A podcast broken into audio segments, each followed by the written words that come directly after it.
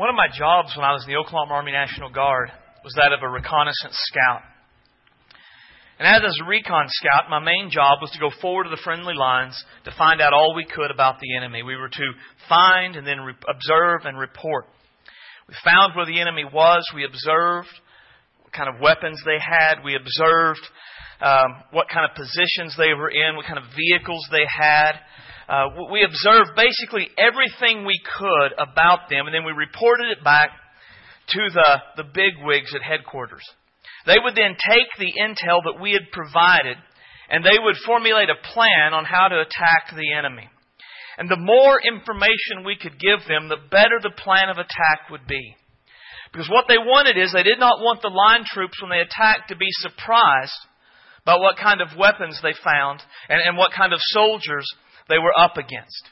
The more we could give them, the less friendly casualties there would likely be. The intel that we gathered was crucial to keeping the ground troop from being blindsided by the strength and the capabilities of the bad guys. And one of the one of the ways that a Christian life is described in Scripture is that of a soldier.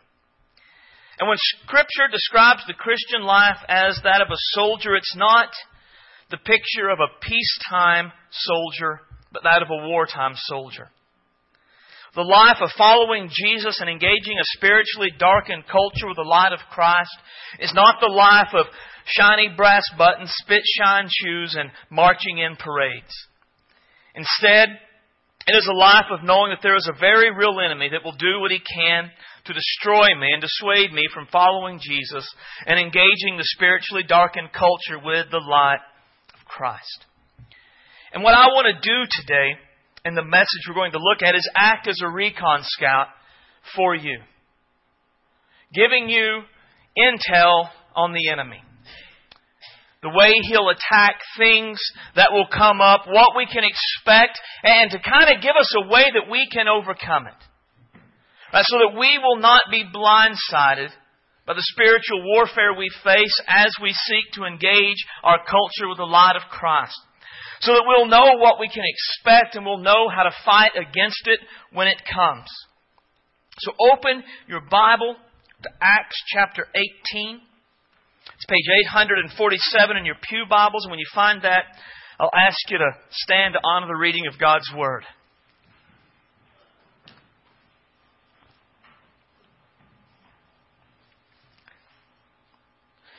I'm actually going to read the first six verses today. And after these things, Paul departed from Athens and went to Corinth. And he found a certain Jew named Aquila, born in Pontus, who had recently come to Italy come from Italy with his wife Priscilla because Claudius had commanded all the Jews to depart from Rome, and he came to them. So, because he was of the same trade, he stayed with them and worked, for by occupation they were tent makers.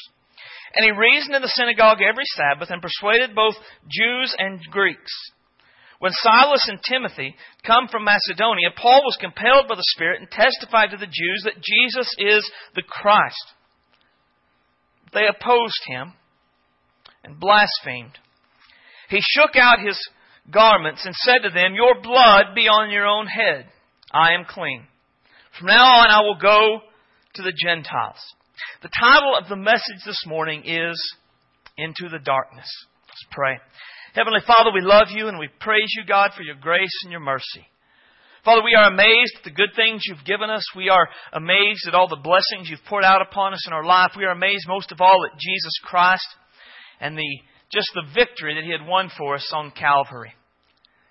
Father, we want to take the message of Jesus to those that are trapped in darkness around us, but we need your help. We need your strength and we need your power and we need to be prepared for the battles that we'll face. So use this time today to strengthen us. Use this time today to encourage us.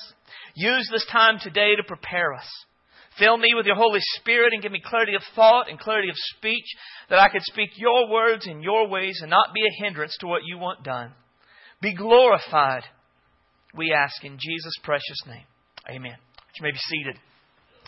Now, Acts 18, the first 18 verses are an overview of Paul's ministry in Corinth. Corinth was a very wicked city.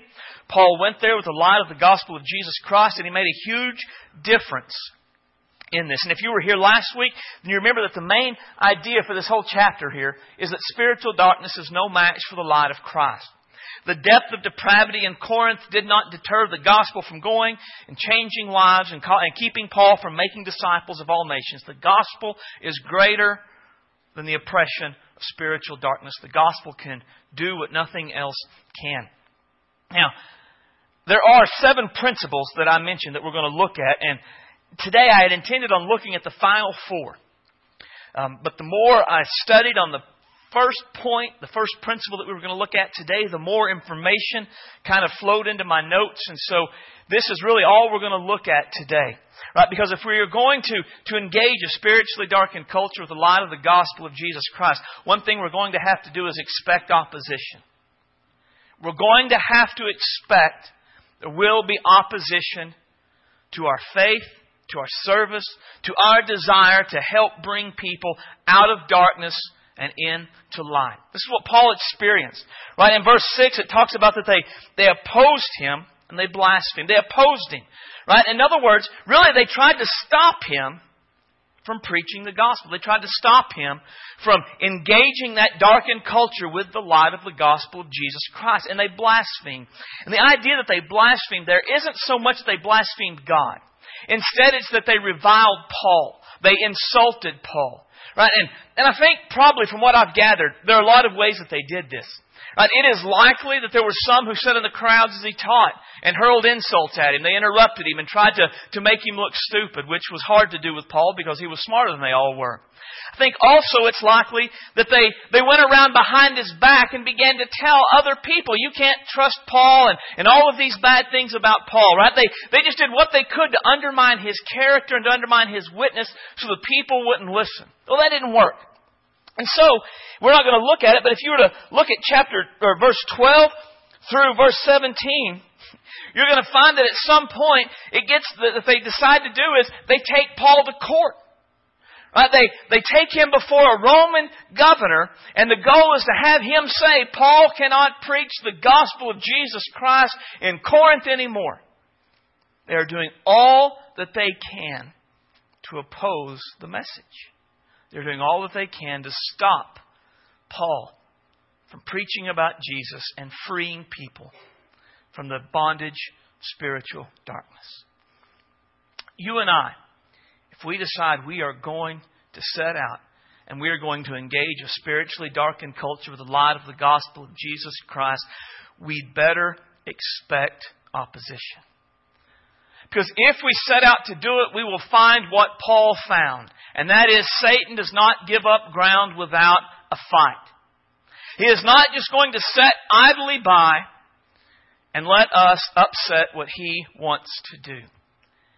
And as we think about the opposition and the stuff that we face, it's important that we understand Satan is not fighting for control of our culture. Satan is not fighting for control of those who are in spiritual darkness. Scripture teaches Satan already has control of them. But if our gospel is veiled, right? And the idea is if someone does not see the necessity of the gospel for their lives, Right? If they do not understand that the gospel is for them and that Jesus is for them and that they need Jesus, it is veiled to those who are perishing. They are perishing. Every single person you know who does not accept that Jesus is the Christ, the Son of the living God, and their personal Savior is spiritually, eternally perishing. It Doesn't mean they're going to physically die. It means they will, without fail, go to hell. But notice what it goes on to say. Whose minds the God of this age has blinded, who do not believe, lest the light of the gospel, the glory of Christ, who is the image of God, should shine into them. Why is their mind veiled to the gospel? Because Satan is working to keep them blinded. He already is influencing them. He already has given them lies to believe rather than the truth. Reasons why they don't see their need for Jesus. Right? I mean, they will give you an answer. They can tell you why they're good without God. They can tell you why it's okay for you and they're glad that makes you happy, but why they don't need it. And all of that is a satanic lie Something he is using to blind them to their need for Jesus. Ephesians 2 verses 1 through about 5 tells us the same sort of thing. Satan is not vying for control of our culture. He already has control of our culture. Satan is not vying for control of the hearts and the minds of those who are separated from Jesus Christ. He already has control of them. And he does not want to lose that control. He likes that control. He wants to keep that control, and he will do anything and everything he can to keep it because Satan knows that in the end he loses. He knows that in Revelation it proclaims that he will be tossed in the lake of fire where he will be tormented throughout eternity forever and ever without end. And he wants to take as many people with him as he possibly can. And when you and I begin to upset that apple cart, that plan, that mission, he will get involved. And the only time, the only time we upset Satan's plan, the only time we threaten his control, is when we share the gospel of Jesus Christ. Look at what Paul went on to say. We do not preach ourselves, but Christ Jesus the Lord, and ourselves your bondservants for Jesus' sake. For it is God who commands the light to shine out of the darkness, who has shone the hearts to give light of the knowledge of the glory of God in the face of Jesus Christ. As we engage those that are bound in spiritual darkness with the light of the gospel of Jesus Christ. God works through that to save those people, to free them from bondage of spiritual darkness, bring them from darkness into light. And it is only the gospel that has this power. Our morals do not have the power to bring people from darkness to light. Our political opinions do not have the power to bring people from darkness to light. Religious activities have no power to bring people from darkness to light. The only, the only thing has the power to bring people from darkness to light. It's the gospel of Jesus Christ. And as we engage a spiritually darkened culture with the light of Christ, we threaten Satan's control on that person's life. We threaten Satan's control on that culture. And as we do, there will be opposition. And as I was thinking about the kind of opposition we face, I thought about it in, in two ways. Now, if you were here at the beginning of service, I read where Paul said that outside were conflicts and inside was fear. And that was what Paul faced in all kinds of places. There was external and internal opposition. So I want to talk about the external and internal kinds of opposition that we'll face. I want to start with, with internal. Now, when we think of internal opposition, that sounds odd because internal is where? It's in me. And yet, we're familiar with the idea that the flesh and the spirit are working against one another. Walk in the spirit, you'll not fulfill the lust of the flesh. The flesh lusts against the spirit, the spirit against the flesh. These two are contrary to one another, so that you cannot, you do not do the things that you wish. Inside each and every believer in Jesus Christ, our sinful nature still resides. And our sinful nature does not want us to do the things that Jesus wants us to do. And inside every believer of Jesus Christ, there is the Holy Spirit of God that wants us to do the things that Jesus would have us to do. And all the time in our lives, both of these two are fighting. They are fighting with us for control of our lives. And they are fighting with each other. As the flesh tempts us to sin, the Holy Spirit says, don't do that. You know better, don't do that. And as the Holy Spirit tries to lead us to follow Jesus, the sinful nature says, don't do that. It won't work. It's going to be uncomfortable. Why should you have to do it? Leave it for somebody else. That's not your job. It does whatever it can to keep us from doing the will of God. Engaging those in spiritual darkness the, the light of the gospel of Jesus Christ. That is absolutely something Jesus wants each and every one of us to do. We are all meant to be witnesses. We are all meant to be lights. We are all meant to go and make disciples of all nations. And Holy Spirit places that desire within us, and as we begin to think on it, decide we're going to do it, our sinful nature fights against that desire. He begins to push back and pull back and pull away, doing all that he can. And I was just thinking, how does our sinful nature internally oppose us to keep us from engaging the culture with the light of the gospel of Jesus Christ? Fear, I think, is a big one. Anytime I talk to someone, or I talk to people and I say, why? What is the number one thing that keeps you from sharing the gospel? Which sharing the gospel is the essence of engaging the culture with the light of Christ. What is the number one thing that keeps you from sharing the gospel? The number one thing that most people give is fear. I'm afraid to. I, I, um, we, we, the, the, things we're afraid of are, are vast and numerous, but it's fear at the end. You know, fear is powerful, isn't it? Fear is a powerful motivator or demotivator for our lives. Through fear, we will do things we would not normally do. Through fear, we will probably even do things we know we shouldn't do. At the same time, fear is a powerful demotivator. Because of fear, we will not do things that we would normally do. Because of fear, we will not do things we know we should do. That's why peer pressure is such a huge thing. Now, none of us want to say that we're kept from doing something because of fear, right? I mean, that's, a, that's an awful thing to, to admit.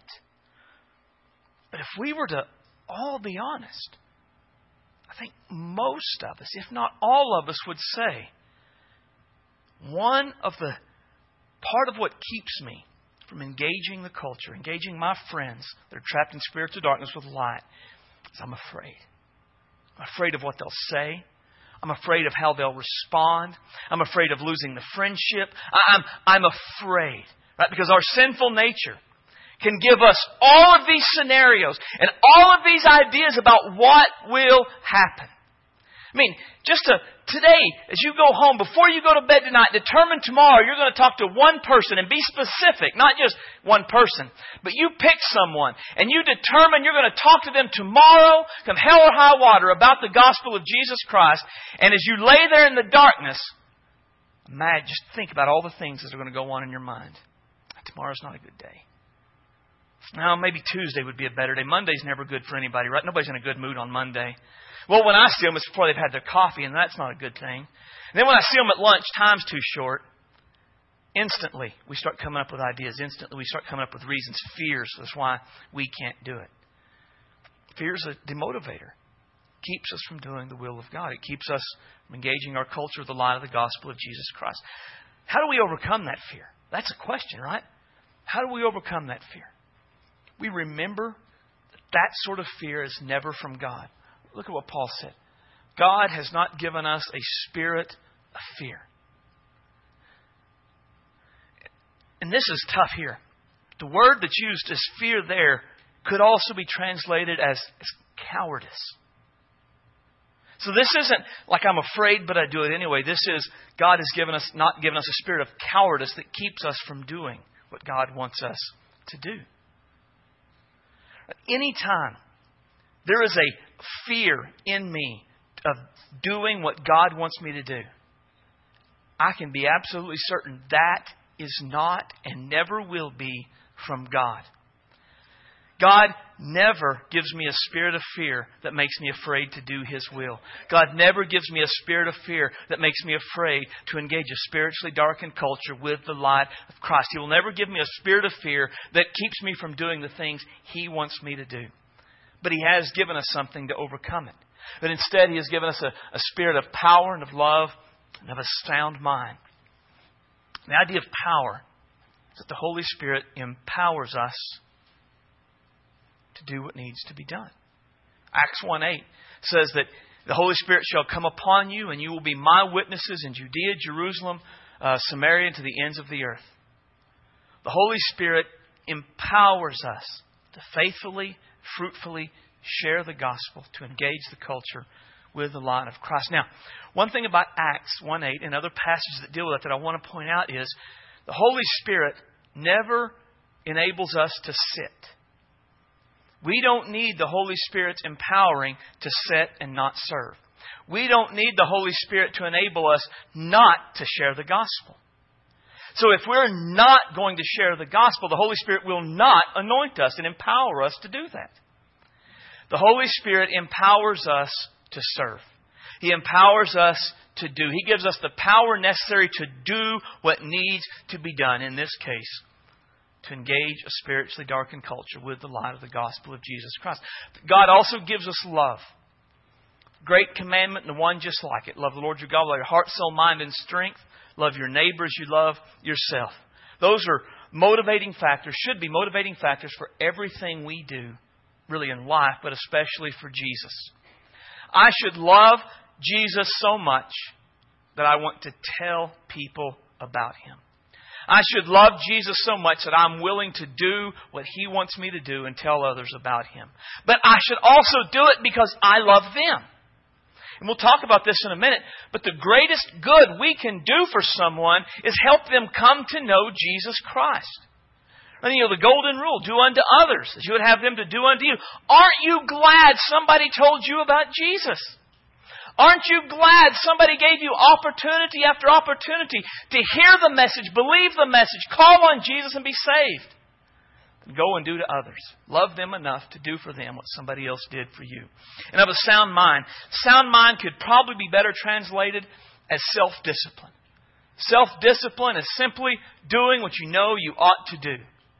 But self discipline is doing what you know you ought to do even when you want to do something else. Right? When I'm tempted to do wrong, self discipline says no. When I don't want to do right, self discipline says yes. When I'm afraid to share the gospel, God has given me the self discipline necessary to overcome that fear and share it anyway. God has given us everything we need to overcome the internal obstacle of fear. Another internal obstacle is discouragement. I think discouragement also ranks pretty high on why we don't share the gospel, why we don't engage our culture, the light of the gospel of Jesus Christ. If you've ever read a book on evangelism, you know those books are filled with stories of leading people to Jesus. They are incredible stories. I've read I don't know how many books, and I mean, they just walk up to random people on the street, or they have people walk up to them, Do you know Jesus? And they lay it out, and these people get saved. And, and I'm not saying those stories aren't true, but I'm going to say those stories can't be the sum total of their experience. Because a far more common experience for me in sharing the gospel with somebody is this I pray and pray and pray and pray for God to save them, for God to work in their heart, for God to help me share the gospel. I study and I prepare and I think about the things I need to say, and I go and I talk to them and I lay out my case for why they need Jesus, and, and I call on them to make a decision, and they go, mm, thanks, but no thanks. Wow, what a letdown. You've gone with expectation, you've gone with hope. They're not angry, uh, they're not shoving you or slapping you. They're just like, uh, I'm glad that helps you. Thanks for telling me. I don't need that. Oh, man. Just lay in bed and look at the ceiling and think, what is wrong with me? And our sinful nature will kick up on that. I've already tried it once and it didn't fail. It didn't work. It failed. You're a failure. You can't lead anybody to Jesus. Who do you think you are? Nobody's going to listen to you. Why should you even try? Give up. Quit. Lay down. Don't bother with it. You do better if you just keep your mouth shut and go on like that. And just will beat you down and discourage you from sharing the gospel, from trying to help. So, how do we overcome discouragement? We remember that our job is not to save souls, but to plant seeds. Look, at what Jesus said. The kingdom of God is if a man should scatter seed on the ground, should sleep by night and rise up in the day, and the seed should sprout and grow. He himself does not know how, for the earth yields crops by itself, first the blade, then the head, and after the full grain of the head. But when the crop ripens, immediately he puts forth the sickle, because the harvest has come. Right, and then Paul, we'll get to this in a few months, maybe. Um, I planted, Apollos watered, but God gave the increase. And I love both of these. And as a, as a pastor, these are verses I have to lean on heavily. Because I don't know if you've noticed or not, but I, I preach often. And there's not always just a, a, flood of people at the altar repenting and believing on Jesus. Uh, there's just not a, a flood of people wanting to get dunked in the water every week. There's a lot of weeks where there's no visible response, there's no visible change. There's a lot of weeks where unbelievers come and shake my hand on the way out and tell me that was a great message and never come back. Discouragement, my sinful nature knows how to work that. These verses, though, remind me I do not know what God can do with what I've tried. I do not know what God will do through the efforts I've made. And in the end, my job isn't to save their souls. I plant, hopefully somebody else will water, but then God will give the increase. There's a story, and I'm sure I've told it before because it's my favorite story about this. There's a guy, and I don't know his name, he grew up in Scotland. And on his last Sunday in Scotland before his family moved to America, he was seven years old. And the Scottish preacher preached the gospel in, you know, that cool Scottish accent. And then the kid was never saved, didn't respond. They, they left, they moved to America, he became a farmer. 90 years went by. He was 97 years old. He was out kind of looking over the, the farm and the stuff that, was, that he had built. And he thought back to that sermon he heard 90 years ago. And it clicked that he needed Jesus. He got saved. The old Scottish preacher that preached to him never saw it. Never saw the visible results, was likely dead before that ever happened. You and I, we cannot know what will happen, what God will do through our efforts. The gospel has power on its own to work in the hearts, to germinate, to bring forth fruit. Our job is never, ever, ever to save a soul. Our job is to plant the seeds. That's all we can do. And once we've faithfully planted the seed, what happens from that is up to that person and to the God of the gospel and we should leave it in their hands. The reality is, if we try, we cannot fail. The only way we fail in engaging the culture with the life of Christ is if we fail to try. It doesn't matter if we've stuttered and stumbled our way through it. God can use and God will use amazing things to do it. So we, we remember that discouragement, our job is not to save. Procrastination. Now, this is one that I think can be a big one too. I'm going to talk to someone about Jesus. I'm going to go to them and I'm going to share the gospel with them. And then I go to them and I start coming up with reasons why this is not the right time. Oh, they're busy. They're busy and I don't want to stop them. Oh, they're at work and I'm at work and so that wouldn't be good. You know, they're kind of in a mood today, and, well, you know, to be honest with you, I'm kind of in a mood too, so I'm not sure how it would go. And on and on and on our reasons go. And we, we just don't. We, we put it off. It's not that I'm not going to talk to them, it's just I'm not going to do it today. Maybe, maybe tomorrow will be better. Maybe, maybe I'll do it at Thanksgiving. Maybe Christmas. Maybe I'm just going to wait till the new year. That'll be a New Year's resolution to talk to them about Jesus. Well, it's a new year, and I've got a lot of time, so I'm going to do it next month. On and on we go with making excuses, giving reasons why not now. Our flesh doesn't care if we want to talk to them about Jesus. Our flesh doesn't care if we plan to talk to them about Jesus. The only thing our flesh cares about is that we actually talk to them about Jesus. Flesh will let you make plans, have ideas, work up an outline of what you're going to say. But it will do everything it can to keep you from actually putting that into practice. Procrastination is good because I don't know about you. I, now, I procrastinate. I'll, I'll, just be honest with you. Right, anytime I, I do writing for Randall House or for college, I, I meet the deadline. And I'm not going to tell you how much I meet the deadline by just that I meet the deadline. And I always say next time I'm not, but but I don't always do that, and so there I am at 11:59 hitting send. Hope they get it before midnight. Procrastination is good because procrastination is not really quitting, is it? One of my classes, I had procrastinated, and I'm kind of embarrassed to say, three years. I don't know why they let me go that long, but they did. Let me go for three years.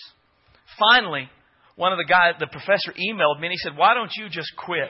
No, no. Now I'll procrastinate until Jesus comes back, but I'm not quitting, buddy. I'll do it now. Right? And that's what procrastination does. In three years, are you in college? I am. I'm taking a class on Old Testament survey. Are you doing anything on it? Haven't done anything on it about a year and a half, but I'm still in class.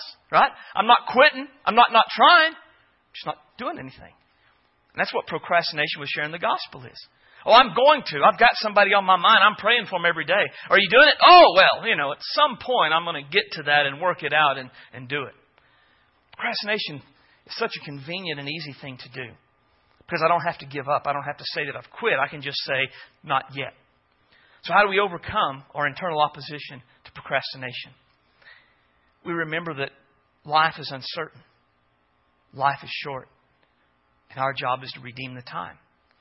Paul said, Live wisely among those who are not believers. Make the most of every opportunity. Live wisely. Part of it is to live rightly. But a bigger part of what Paul meant there was to be wise about when the opportunities arise, to tell them about Jesus, to take advantage of those opportunities. And when those opportunities arise, take them. Be wise enough to see it, be courageous enough to take it. The reality is, we don't know that we'll have another opportunity. One of my cousins went to a church, and he lives way out in the middle of nowhere. And went to church, and the pastor encouraged them to share the gospel with someone this week. And so Rob left the church, and he got to thinking. He said, "I don't even know if I know anybody." He kind of works on a farm and doesn't deal with a lot of people outside of his family and his church family. And he said, "I don't even know if I know anybody that's not saved." And as he was driving home down this long and lonely dirt road, there was a guy walking the road. And he said, "I bet, I bet old John. I don't remember what the guy's name was." I've never seen him in church. I've never known him to go. I bet I could talk to him. And he stopped and he was about to back up and go talk to the guy. And then he got to thinking, that's kind of weird, right? Some dude stopping on the side of the road. I would like to talk to you about Jesus. And so he said, that won't feel right. I'll, I'll go to his house. He's obviously going somewhere. He's got something to do. I'll catch him at home, but since I don't know where he's going and when he'll be home, I'll catch him tomorrow. Rob told me, he said, that guy died in his sleep that night. he said, I've always wondered. What happened? Where did he go? Could I have made a difference in that? But I'll never know. And, and, and that's what happens when we procrastinate.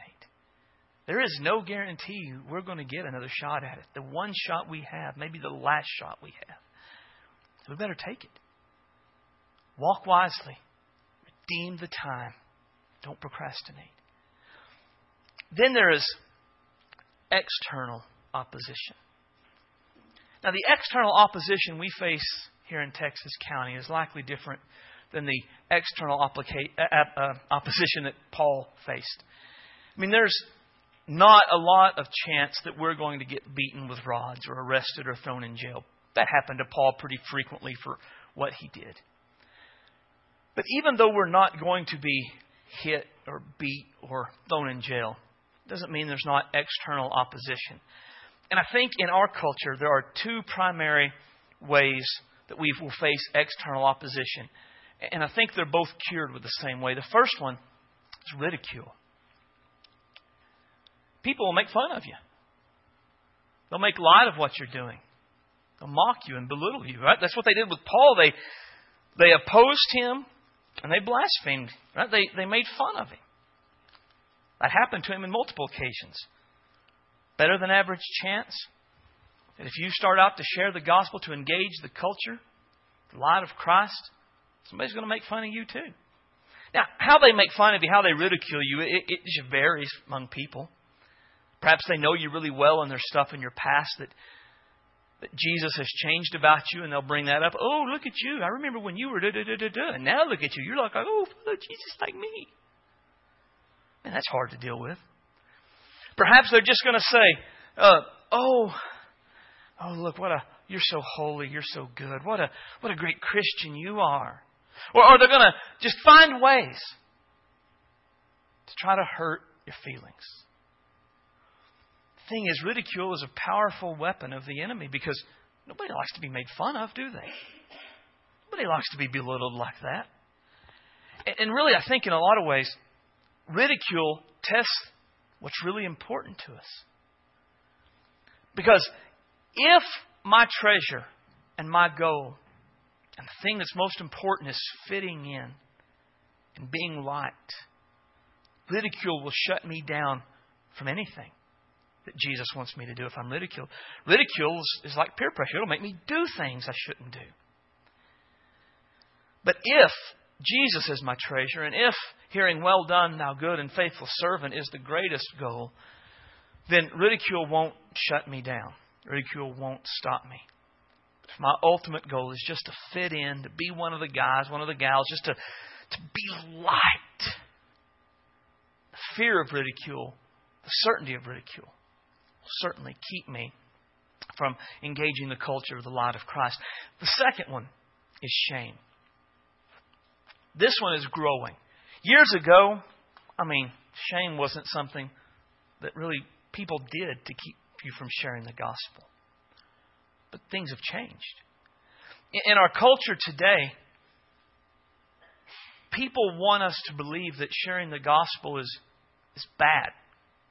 Um, one guy, an article I read, he referred to it as spiritual rape. That's pretty rough, right? That evangelizing, sharing the gospel, it is like spiritual rape. It is oppressing the people and taking away their rights and forcing your religion upon them. That's the worst thing you can possibly do. I mean, there are all kinds of people that are good without your Jesus. There are all kinds of people that are happy without your Jesus. There are all kinds of people in other religions that don't need your Jesus. Who do you think you are? You narrow minded bigot. People like you are what's wrong with the world today. People like you are why I don't go to church. You know, I like Jesus, I just don't like people like you. Just press down and the greatest threat isn't that people will say that to us. The greatest threat is that we will believe it. Gosh, spiritual rape. That's an awful thing. I'd hate to do that to somebody. Man, I don't want to be an oppressor. I'm a nice guy. I don't want to be the jackwagon that they hate. That's the reason they don't come to church. No, I'm, man, I, I better not. That's, that's terrible. You know what happens when we believe those things? We become ashamed of the gospel. We become ashamed of the message of Jesus Christ, and what we're ashamed of, we will not share. I mean, think about things in your life that maybe you're ashamed of. You brag about that on Facebook? Talk to your friends about that? No! You bury those things way down deep and hope it never, ever, ever comes out. The world can make us ashamed of the gospel and ashamed to engage the culture, the light of Christ. We will never, ever talk to anyone about Jesus. So, how do we overcome shame and ridicule? We remember who Jesus is and what we're actually trying to do.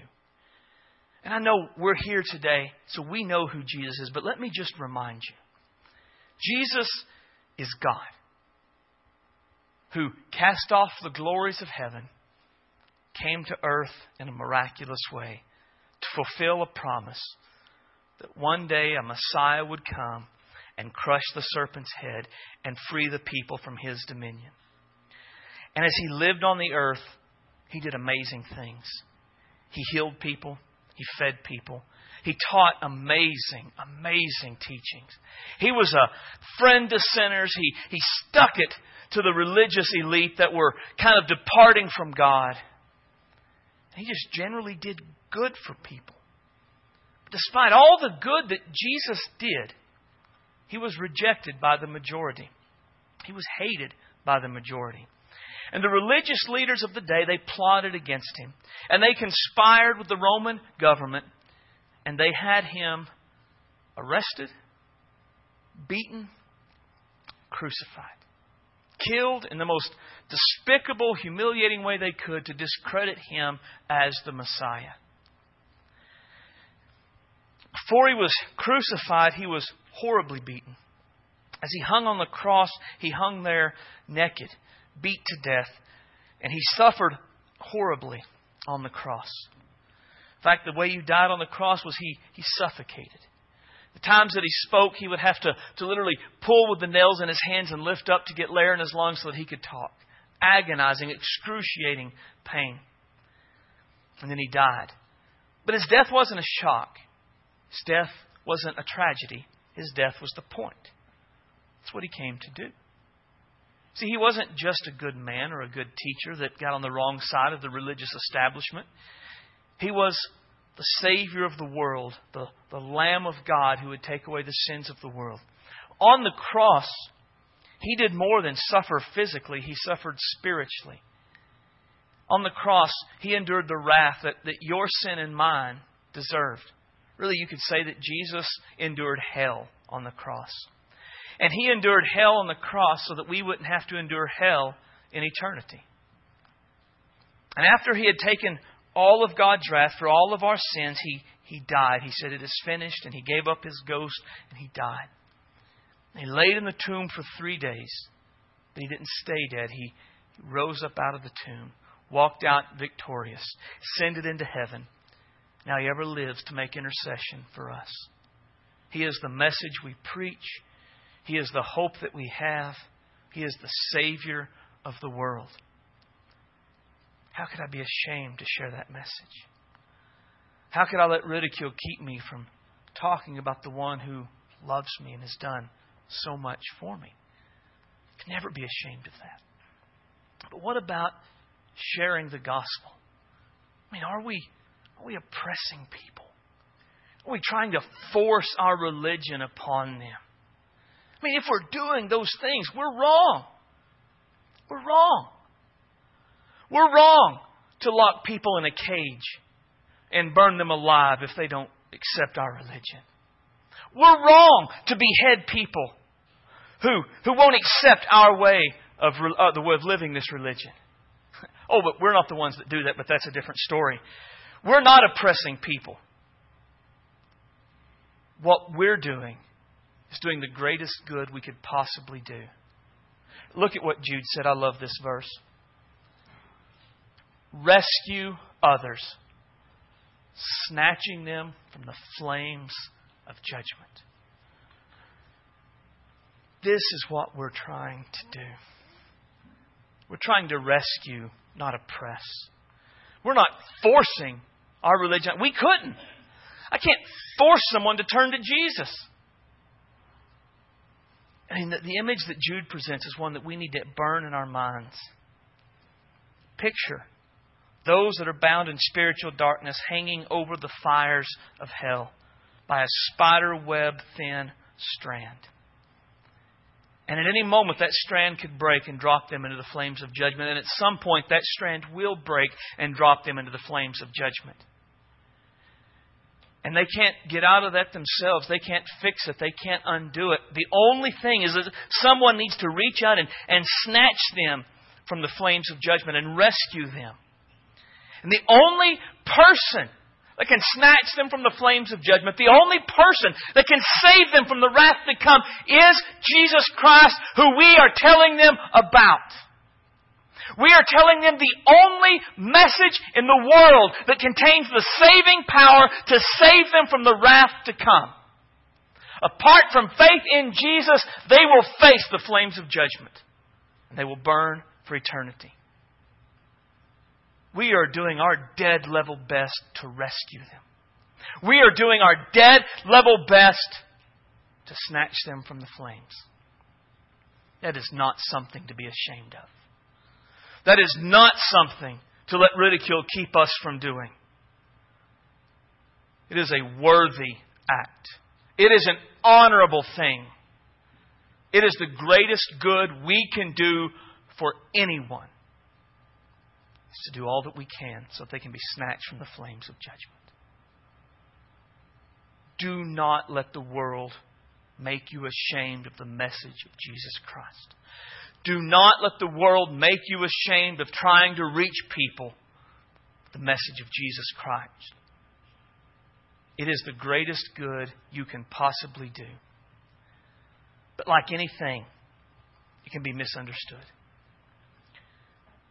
How many, how many people that drown punch the lifesaver, the, the, the lifeguard that comes to save them? How many lifeguards get pushed under by the guy that they're trying to save? People who need to be saved They often don't recognize it. They often panic. They often lash out at what's trying to help them. That's just part of the job. Do not be ashamed. Do not believe the world's lies. It is an honorable and a good thing to engage the culture, the light of the gospel of Jesus Christ. Let's stand as our musicians come.